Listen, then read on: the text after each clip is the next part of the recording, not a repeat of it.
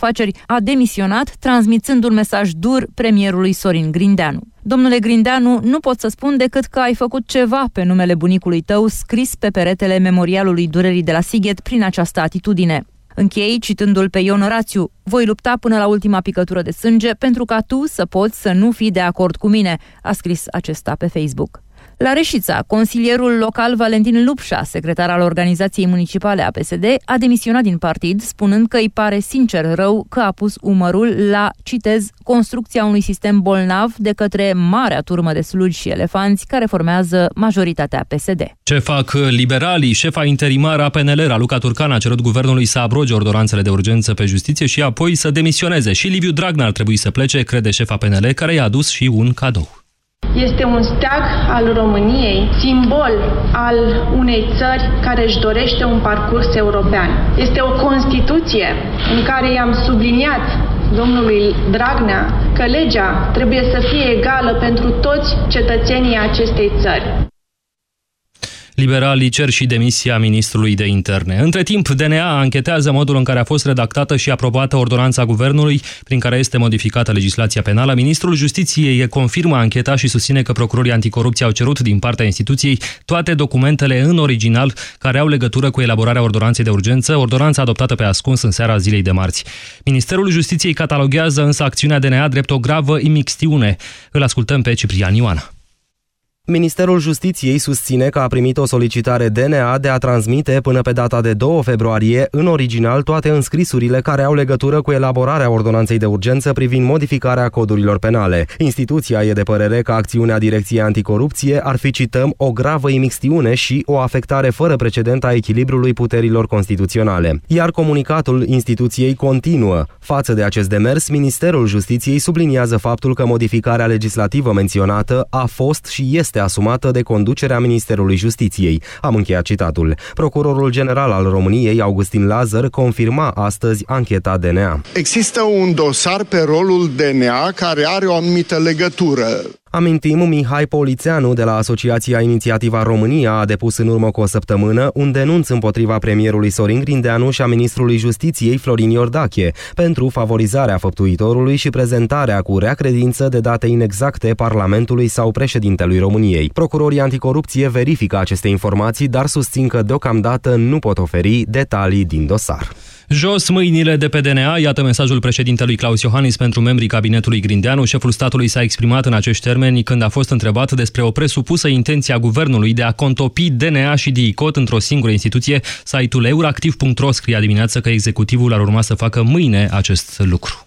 Am citit în media și acuzația că s-ar pregăti și rectificarea din partea guvernului că nu s-ar pregăti. Acum, guvernul a mai spus și altă dată că nu vrea să dea ordonanță pentru modificarea codului, că nu pune pe ordinea de zi. Fiecare poate să-și imagineze ce dorește, însă eu vă spun un lucru foarte clar și mai ales guvernanților: jos mâinile de pe D N A. Informația prezentată de site-ul euractiv punct ro a fost imediat dezmințită de secretarul de stat din Ministerul Justiției, Ioana Schmidt Hăineală. Cea despre care se scria că ar fi urmat să conducă noua instituție comasată: este o mizerie informația că aș urmări comasarea D N A cu DIICOT, ar fi o mare greșeală, nu se impune, a fost reacția acesteia.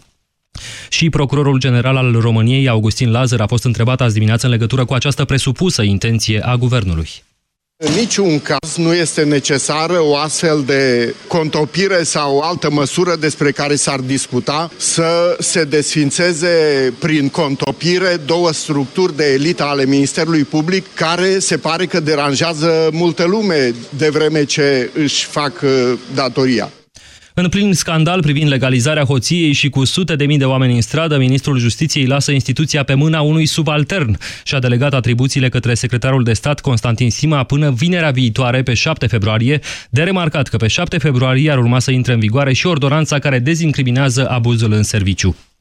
Iar oficialii Ministerului Justiției au declarat pentru Mediafax că măsura a fost luată pentru a nu bloca activitatea curentă a instituției pentru că, cităm, ministrul urmează să participe la dezbaterile pe buget.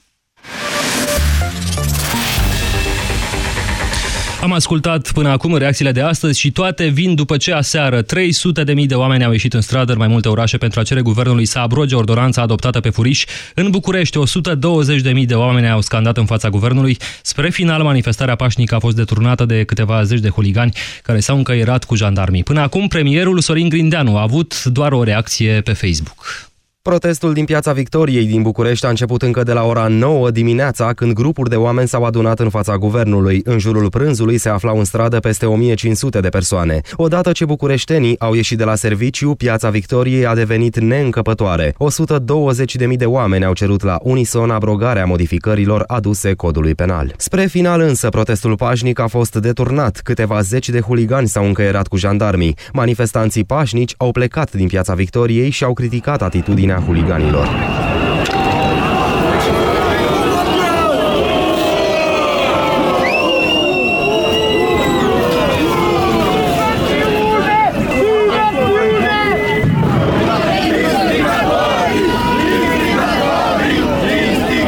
Jandarmii au intervenit cu gaze lacrimogene după ce protestatarii violenți, posibil membri ai galeriilor de fotbal, au aruncat cu cărămizi și au incendiat panouri publicitare. Cel puțin șapte persoane au fost rănite, între care patru jandarmi și trei civili. Niciuna nu se află însă în stare gravă. În urma incidentelor din Piața Victoriei au fost reținute douăzeci de persoane. Premierul Sorin Grindeanu a comentat pe Facebook. El a spus că, din păcate, un protest pașnic s-a transformat într-unul violent din cauza unor grupări și a adăugat că, citez, manipularea atinge cote alarmante. Premierul a mulțumit jandarmeriei pentru felul în care a intervenit în capitală. Să mai spunem că alte două sute de mii de persoane au ieșit în stradă în orașe precum Iași, Timișoara, Brașov, Sibiu, Cluj, Craiova și Pitești. Situația din România a fost analizată azi dimineață în Parlamentul European. În legislativul de la Bruxelles, eurodeputații au discutat despre piedicile puse justiției de guvernul P S D-ALDE. De asemenea, s-a discutat despre protestele de amploare din România. În sala mai mult goală au luat cuvântul inclusiv europarlamentarii români, care s-au contrazis și s-au atacat reciproc. O ascultăm pe Raluca Hatmanu. Dezbaterea din Parlamentul European a început cu un discurs al vicepreședintelui Comisiei Europene, Frans Timmermans. Oficialul a lansat un apel către guvernul român să nu facă pași în spate în lupta anticorupție și să revizuiască ordonanțele pe justiție. El a subliniat că România merită politicieni care să lupte împotriva corupției. Europarlamentarii români s-au împărțit în două tabere. Pe de o parte, Monica Macovei a cerut instituțiilor europene să stea cu ochii pe situația din România. Acum duceți-vă mâine în misiune dacă vreți. Duceți-vă lângă oameni, lângă poporul român și nu lângă hoți. Din cealaltă tabără a luat cuvântul europarlamentarul Mircea Diaconu. Actorul s-a plâns că a fost o victimă a justiției din România. Ca discuția să fie completă, trebuia să aveți aici și un infractor din România. Acela sunt eu. Am fost anchetat în timp ce eram senator și ministru culturii. Se încerca firește distrugerea mea publică. Lăsați, după părerea mea și după rugămintea mea, lăsați România să-și găsească calea singură. De adăugat că ieri și președintele Comisiei Europene, Jean-Claude Juncker, a transmis că lupta anticorupție în România trebuie să avanseze, nu să fie subminată. Raluca Hatmanu, mulțumesc, ora treisprezece și douăzeci și trei de minute. Acum începe România în direct. Bună ziua, Vlad Petreanu și Moise Guran. Da, bună ziua, Iorgu, doamnelor și domnilor. Așadar, au apărut și violențele. Ne așteptam la asta, am vorbit despre asta. În mod evident, scopul lor este acela de a opri protestele pașnice. Întrebarea e exact asta azi. Ce facem? Continuăm sau ne oprim? Într-un minut începem.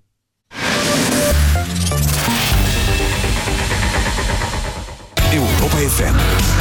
Pe aceeași frecvență cu tine. Europa F M.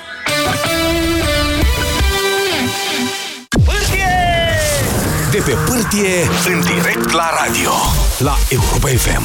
Sunt Andreea Esca și vă invit în această sâmbătă de la ora douăsprezece să fim împreună la radio, la Europa F M, în direct de pe pârtia Bradul din Poiana Brașov. Va fi alături de noi și sociologul Gheorghe Onuț, care poate ne va spune mai multe și despre cum suntem noi români. Din patru februarie, Andreea Esca începe la înălțime noul sezon la radio, la Europa F M. Dacă mă ascultai, economiseai și tu ceva bani. Fără teamă că cineva știe un preț mai bun. Dacă găsești în altă parte mai ieftin, plătim de două ori diferența. Altex îți dă T V A înapoi la orice produs din gama electrocasnice mari. Ia-ți mașina de spălat rufe Bosch, capacitate șase kilograme, clasă energetică A trei plus și transport gratuit la o mie o sută nouăzeci și nouă virgulă nouă lei, preț la schimb cu un electrocasnic vechi și ai T V A înapoi. Altex, cel mai bun raport preț-calitate din România, conform Best Buy Award.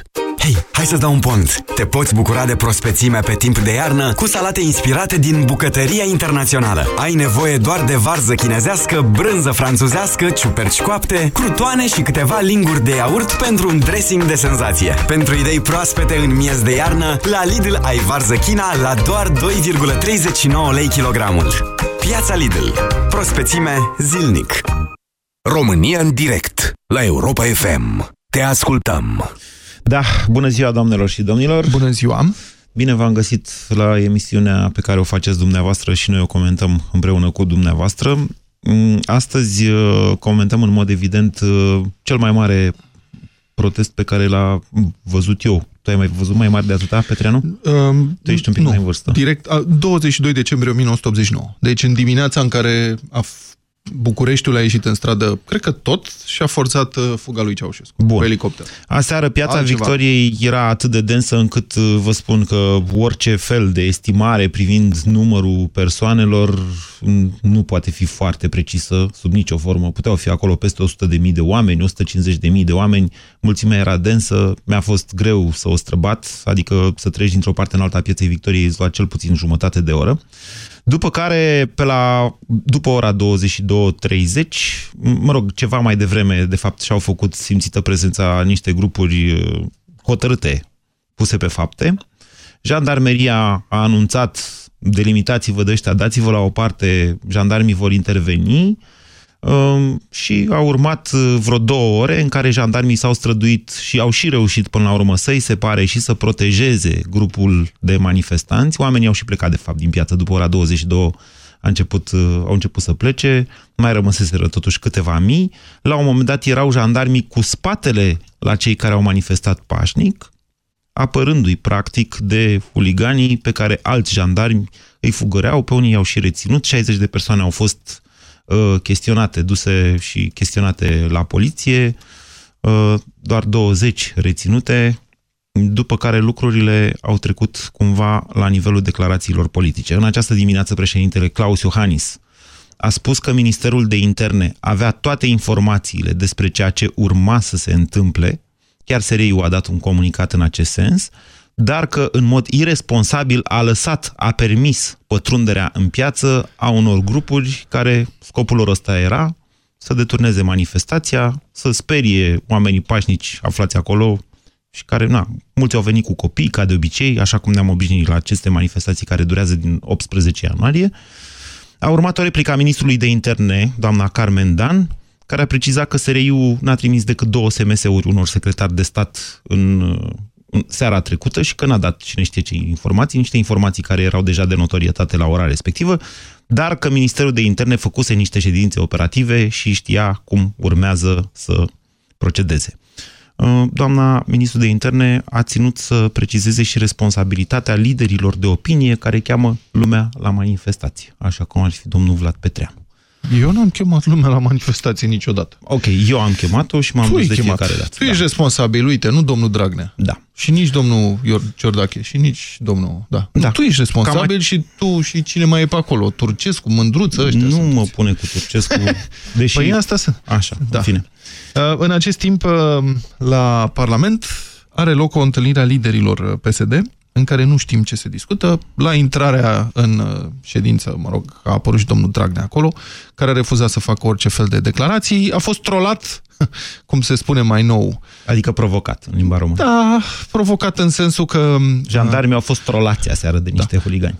Parlamentarii U S R i-au strigat rușine și i-au arătat pancarte pe care scria rușine și i-au cerut să retragă ordonanțele și domnul Dragnea le-a răspuns. I-a întrebat dacă au venit și cu bâte. Da. Ceea ce...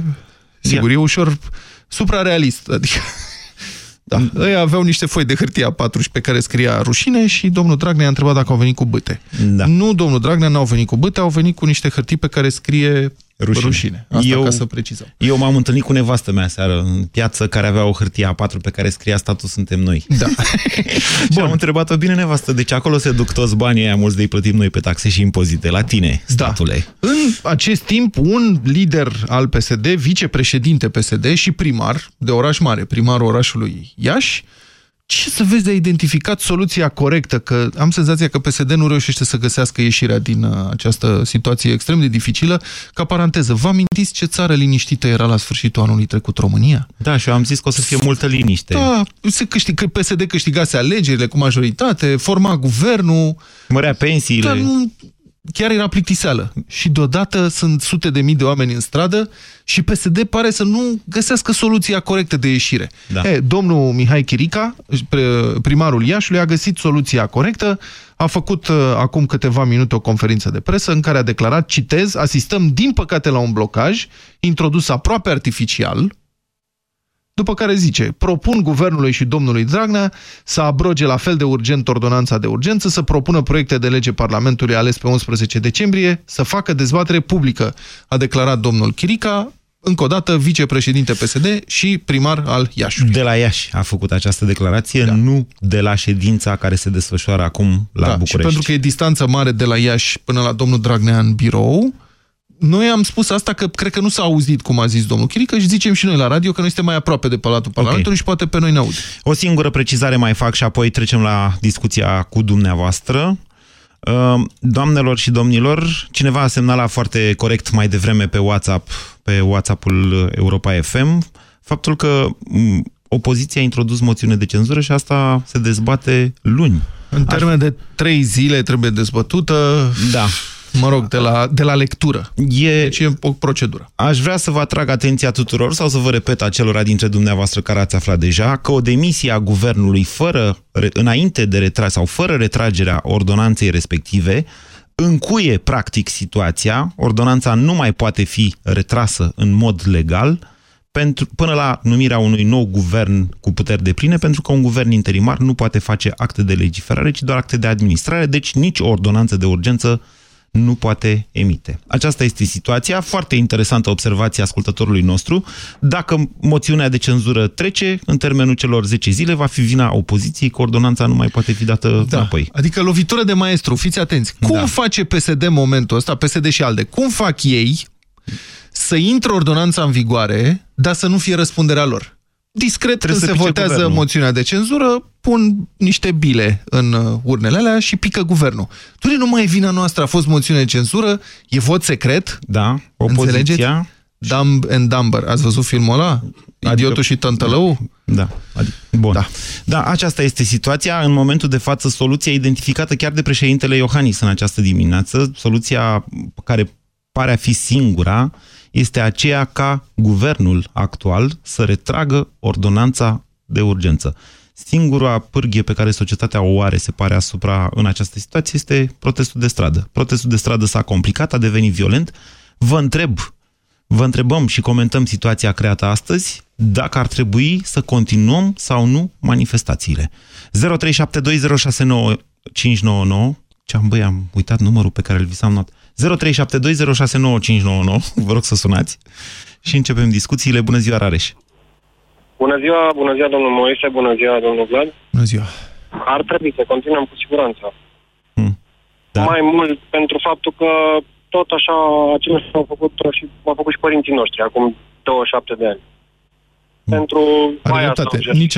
ieșit în oraș, trebuie, în țară, trebuie să ieșim și noi în continuu. Am fost aseară la proteste, voi fi în continuare... Împreună cu toți colegii mei de la lucru, susținem abrogarea și demiterea întregului guvern. Nu se poate, nu s-a mai întâlnit așa ceva. Incredibil. Ar trebui organele competente ca, care aparțin de Ministerul de Interne să-și facă datoria. Se putea, cred că, năbușa din fașă acei manifestanți, cincizeci șaizeci, se înconjurau de jandarmi și erau scoși. Mie nu mi s-a părut că, nu mi s-a părut că jandarmii au procedat greșit și, de fapt, dezbaterea nici nu este asta. Dezbaterea este de ce au fost lăsați să ajungă acolo. Ministrul de Interne zice: domnule, n-au făcut cum fac ei de obicei, n-au venit grup, ci s-au dispersat și s-au regrupat în Piața Victoriei și că, deci, n-ar fi putut fi identificați și reținuți înainte. E, am, am stat lângă jandarmi și chiar discutam cu oamenii de acolo, nu ne cunoșteam, discutam cu jandarmi, spuneau că ar merge și ei acasă și și-ar da jos uniforma și ar veni și ei cu noi. Doar că trebuie să respecte un ordin și să stea acolo. Dar nu e vina jandarmilor. Nu e nicio vină, ireproșabil cum s-au comportat, dar n-au avut de ales. La un moment dat, la un moment dat am început să fugim toți de... ne intra fum în ochi. Au rămas acei huligani acolo, incredibil. Da. Dar crede, ce, credeți-mă că... Da. Dacă Bucureștiul nu o să iasă în seara asta, o să iasă restul țării. Cel puțin la Timișoara, la Cluj, la Iași. Nu cred să nu iasă Bucureștiul da. în seara asta. Nu, cred că o să... Ar trebui să, să profite toți studenții de acea lege, că au trenuri gratuite, începând cu întâi februarie. Bine. Să vedem atunci. Da. Bine, mulțumesc pentru opinii, Rareș. Vrei să zici ceva? Da, aș vrea să spun că asta cu ultra și ăștia, eu nu, pe mine nu mi intimidează deloc, nu mi se pare că mai pot intimida pe cineva. Ăștia sunt, sunt un fenomen atât de marginal și atât de cunoscut, când te duci pe stadion, știi că dacă vin ăștia, o să fac o porcărie. Mă rog, îi hui de nu știu ce, tu vezi de treaba ta acolo, de spectacolul tău, jandarmii îi uh, izolează pe ei. Care a fost ultimul meci al României cu Polonia? A fost pe Arena Națională. Când l-au vânat niște cretini, că altfel nu pot să le spun, de ultrași de ăștia pe Lewandowski din tribună, cu petarde. Da, asta e, dar asta nu înseamnă că dacă eu m-am dus pe stadion acolo... m-am asociat în vreun fel cu ei. Dacă nu mă înșel, România a fost și sancționată după... Da, nu? da. N-a fost sancționată, da. Îmi face sens, zic, Victor, și pe el cred mai mult decât pe Bun. tine.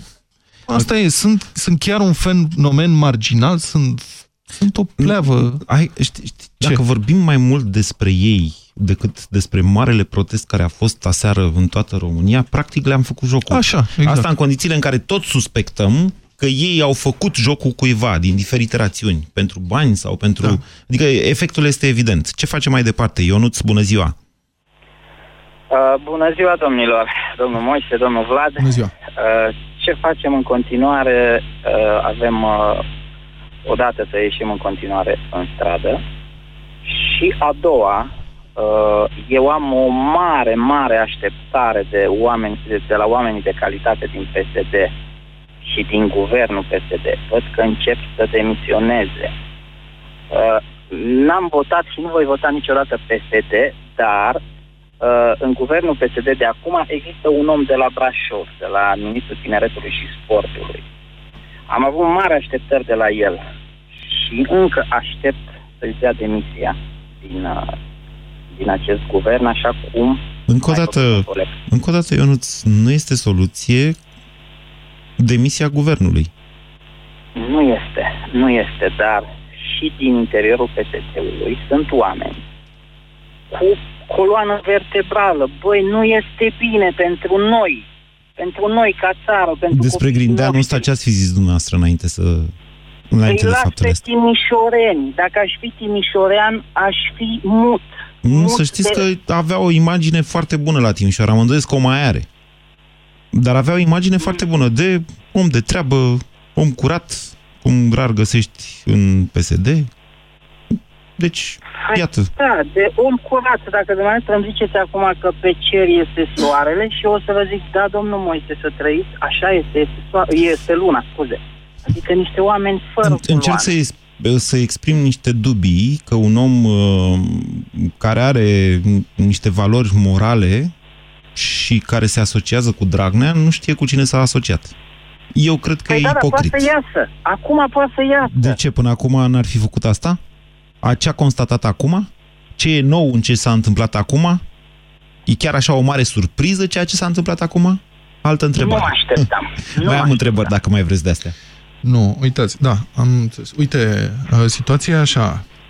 Pentru domnul... Știu asta din interiorul P S D.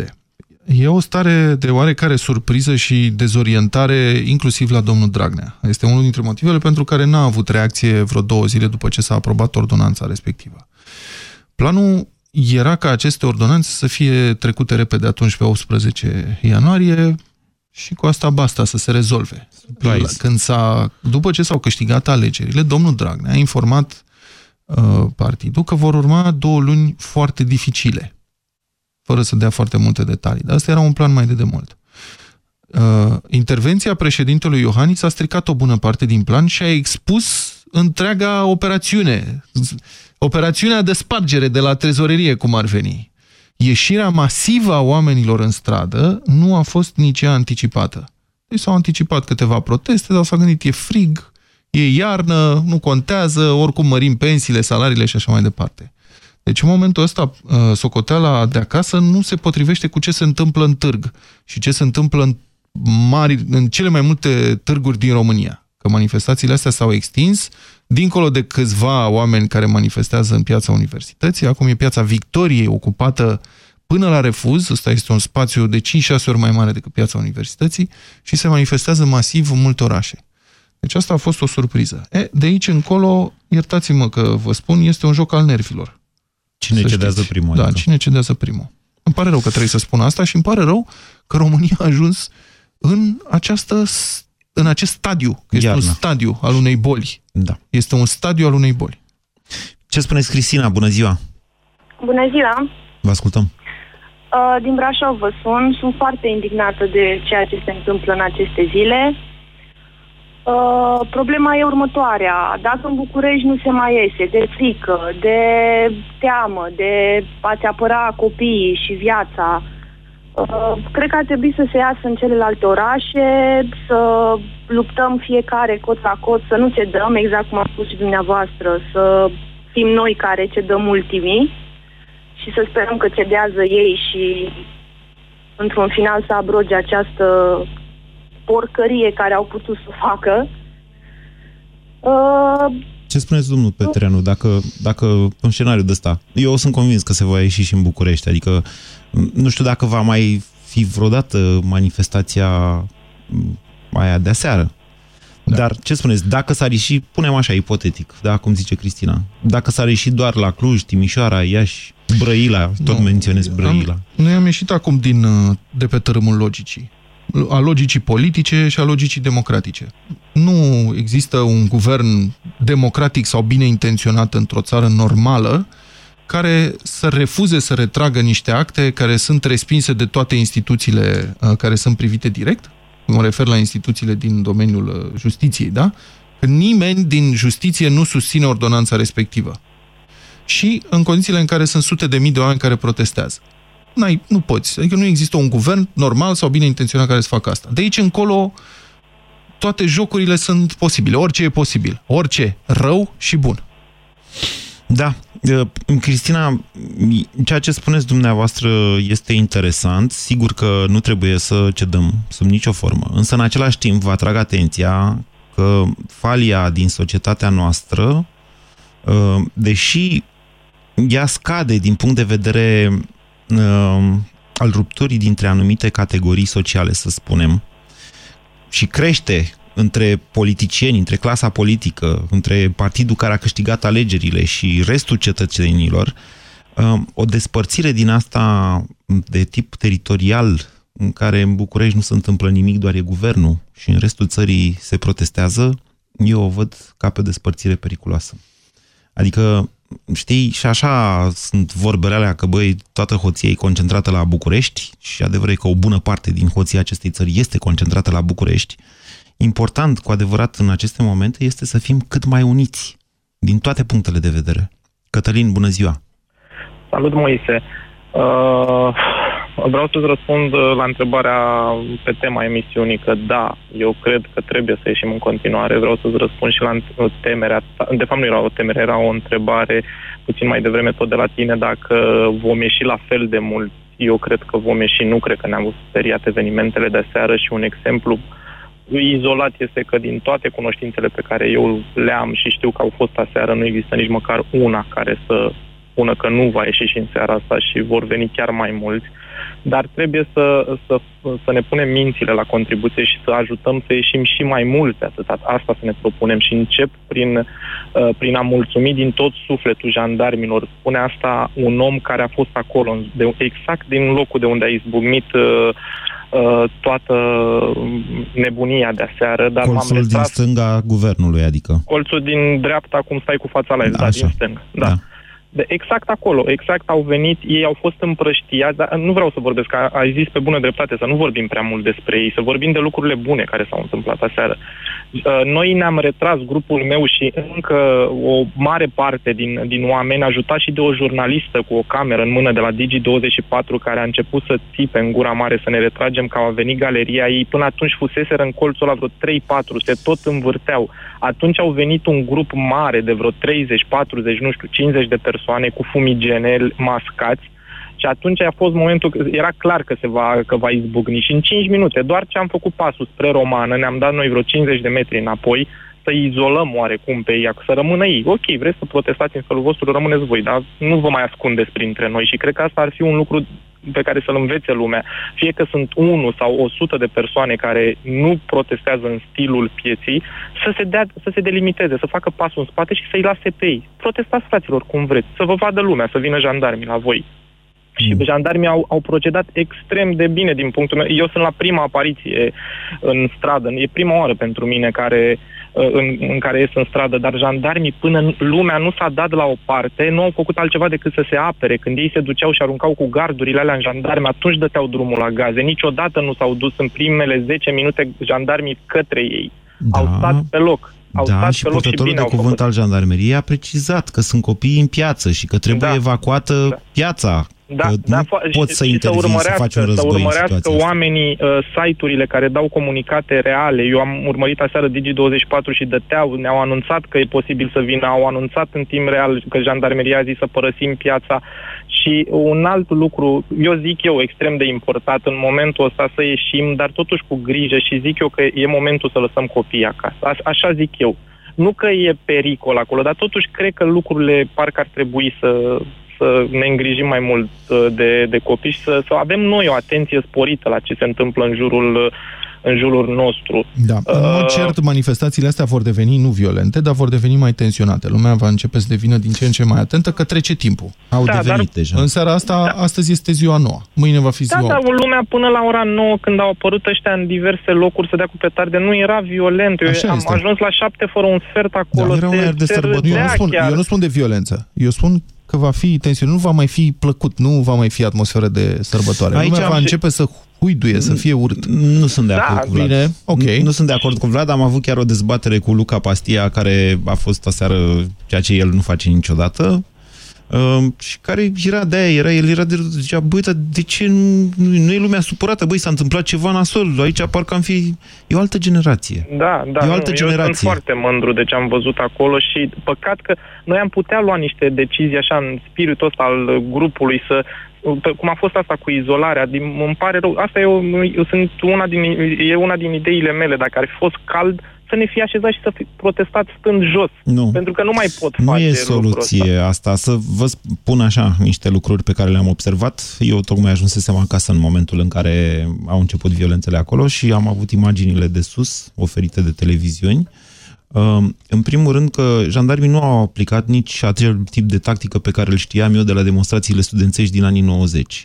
Nu au venit pe străzi laterale să înconjoare, însă jandarmii în civil care erau în piață, la un moment dat ei au fost cei care au venit din partea ailaltă, cum ar veni, și ne-am trezit că pur și simplu i-au luat, i-au umflat da. de pe acolo. Da, sunt săltați, sunt reținuți, nu cred că mai apar în seara asta. Eu am spus așa ieri, primul care recurge la violență în acest conflict pierde. Ieri nu protestanții, pardon, nu demonstranții din piață au recurs la violență. Cei care au venit acolo de altundeva, mă refer la acești ultrași, și uh, au atacat jandarmii, ei nu fac parte din această demonstrație, dovadă că nici nu vor mai apărea astăzi, veți vedea. zero trei Eu mai spun da. ceva. N-are cum, dacă a mizat cineva, nu spun că avem dovezi. Știu că circulă zvonuri în uh, spațiu public, au fost plătiți ultrașii ăștia. Nu știu când se va dovedi, dacă se va dovedi, poate e adevărat, poate nu e adevărat. Dar dacă a mizat cineva pe o astfel de agresiune în încercarea de a intimida demonstranții, a greșit foarte tare. Pentru că oamenii sunt acum atât de nemulțumiți, atât de preocupați și unii dintre ei din ce în ce mai furioși pe acest abuz guvernamental, încât nu se lasă intimidați. Și cu cât mai multe acțiuni violente, cu atât vor deveni mai încăpățânați. Vă rog să vă aduceți aminte, adică Știți cum, știți cum reacționează oamenii atunci când chiar sunt convinși că li se comite, că sunt victima unei nedreptăți și unui abuz din partea puterii? Vă rog să vă aduceți aminte sau să vă gândiți cum au fost manifestațiile de la Timișoara din decembrie o mie nouă sute optzeci și nouă.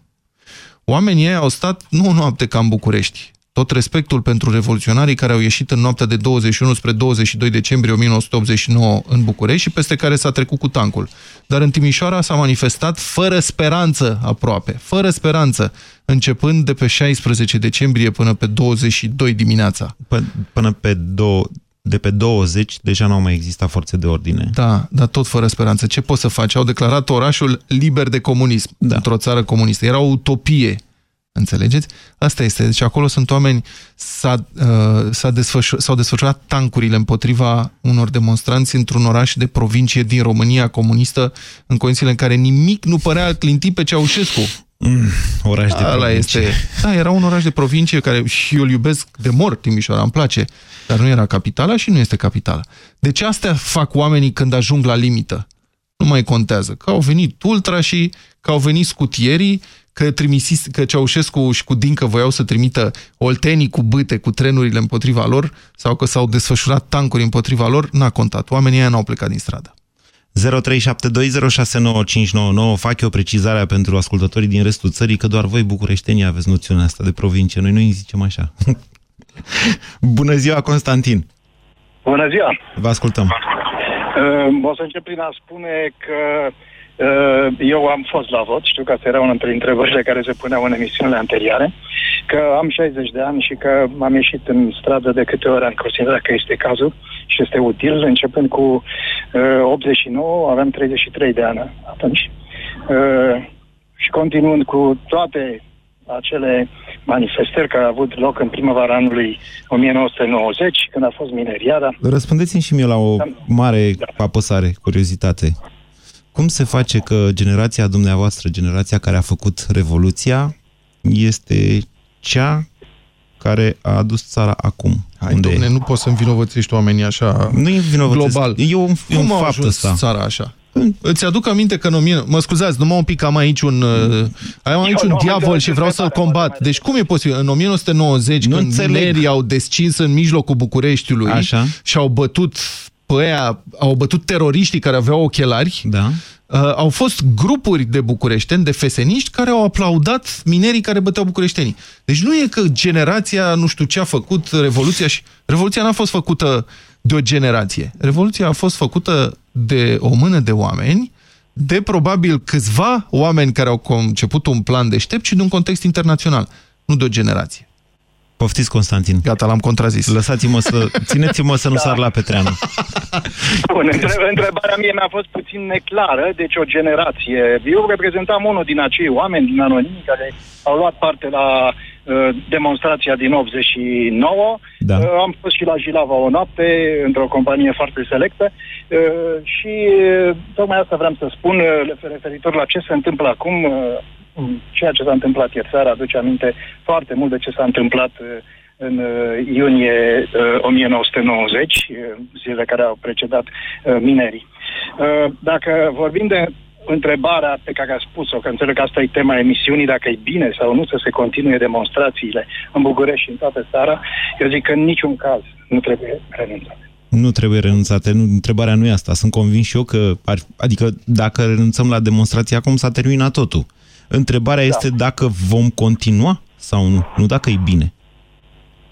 Trebuie să continuăm, altă șansă nu avem și presupunând prin absurd că n-am avea succes, că vor trece cele zece zile sau câte sunt până când uh, această ordonanță își va face efectul și că este o victorie uh, temporară a celor care au făcut această uh, acțiune de, extraordinar destul de definitivă gravă. Victoria aia, să știți, nu prea e temporală.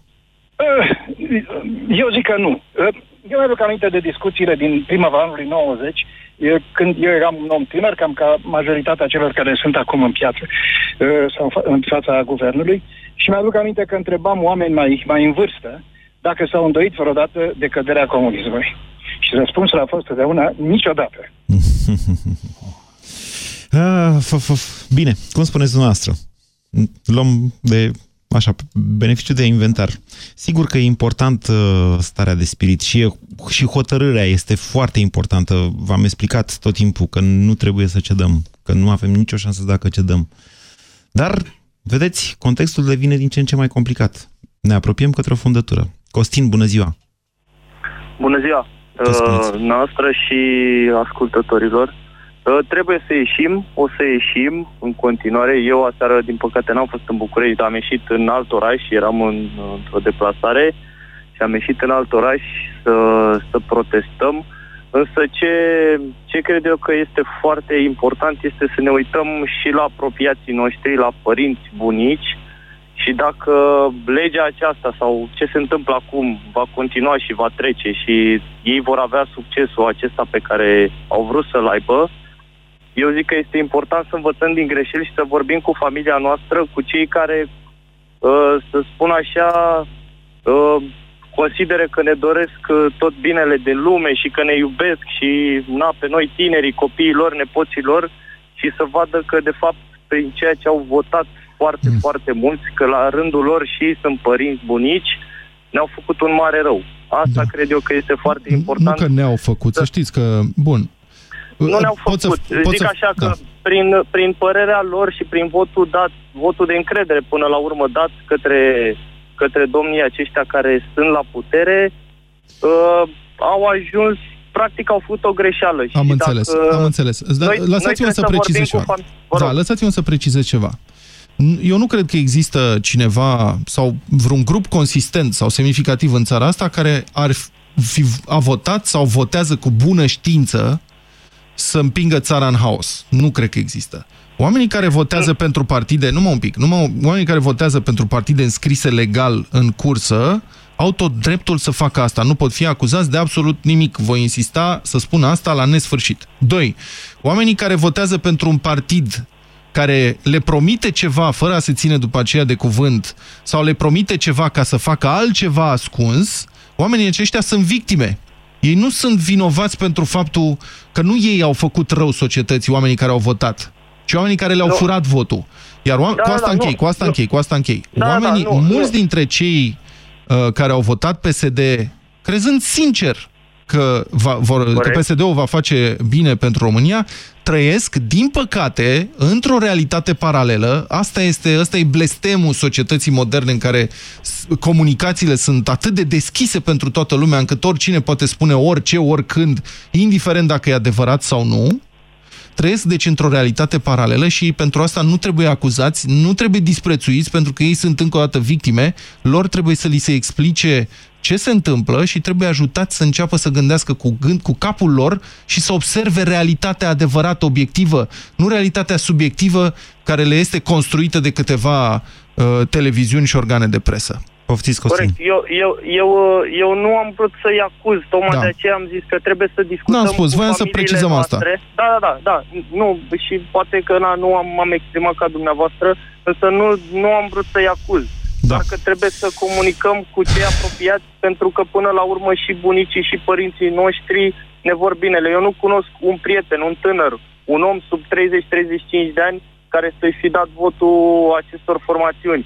De aceea zic, până la urmă, părinții noștri și uh, bunicii noștri, cu ei trebuie să vorbim și să le explicăm că binele până la urmă vine din alte căi și ar fi trebuit să vadă lucrul acesta de la momentul zero, din o mie nouă sute optzeci și nouă, cât au guvernat oamenii ăștia, ce Bine. au făcut și ce n-au făcut. Vă, vă mulțumesc, vă mulțumesc pentru telefon, Costin. Nu mi se pare că avem o dezbatere astăzi. Toți oamenii care au intrat au spus că vom continua protestele. Eu o să merg și astăzi în piață, indiferent, că, indiferent ce zice doamna Carmen Dan sau altcineva. Vă îndemn pe toți să, merge, să venim acolo cu gânduri pașnice. Sunt convins că nu vor mai fi galerii, că nu, că-s la răcoare, de altceva, în primul rând. Și să nu uităm cu toții, să nu uităm fiecare dintre noi, că ne așteaptă, nu știu câte luni grele are P S D-ul, dar pe noi ne așteaptă încă opt zile, în afară de asta de azi, în care va trebui să fim constanți, să ne arătăm hotărârea. România în direct, la Europa F M. Te ascultăm! Testează-ți limitele în cel mai deștept concurs radio. Dublu sau nimic la Europa F M. Câștigă mii pentru ce știi. Mii de euro cash. Alright. În fiecare dimineață de la șapte la zece în Deșteptarea cu Vlad Petreanu și George Zafiu la Europa F M. Hei, hai să-ți dau un pont! Gustul copilăriei nu s-a schimbat atât de mult. Cei mici mănâncă și astăzi cu poftă griș cu lapte sau gogoșele cu iaurt, așa că fă-le o surpriză delicioasă și pregătește-le desertul preferat. Pentru familii puternice și amintiri gustoase, la Lidl ai iaurt natur în stil grecesc, zece la sută grăsime, un kilogram la patru virgulă nouăzeci și nouă lei și lapte proaspăt o sută la sută românesc, trei virgulă cinci la sută grăsime, unu virgulă cinci litri la trei virgulă douăzeci și nouă lei. Lidl, meriți să fii surprins! Online-ul și offline-ul merg cel mai bine împreună, ca atunci când compari plite și cuptoare pe net și apoi mergi în magazin să vezi care e mai ușor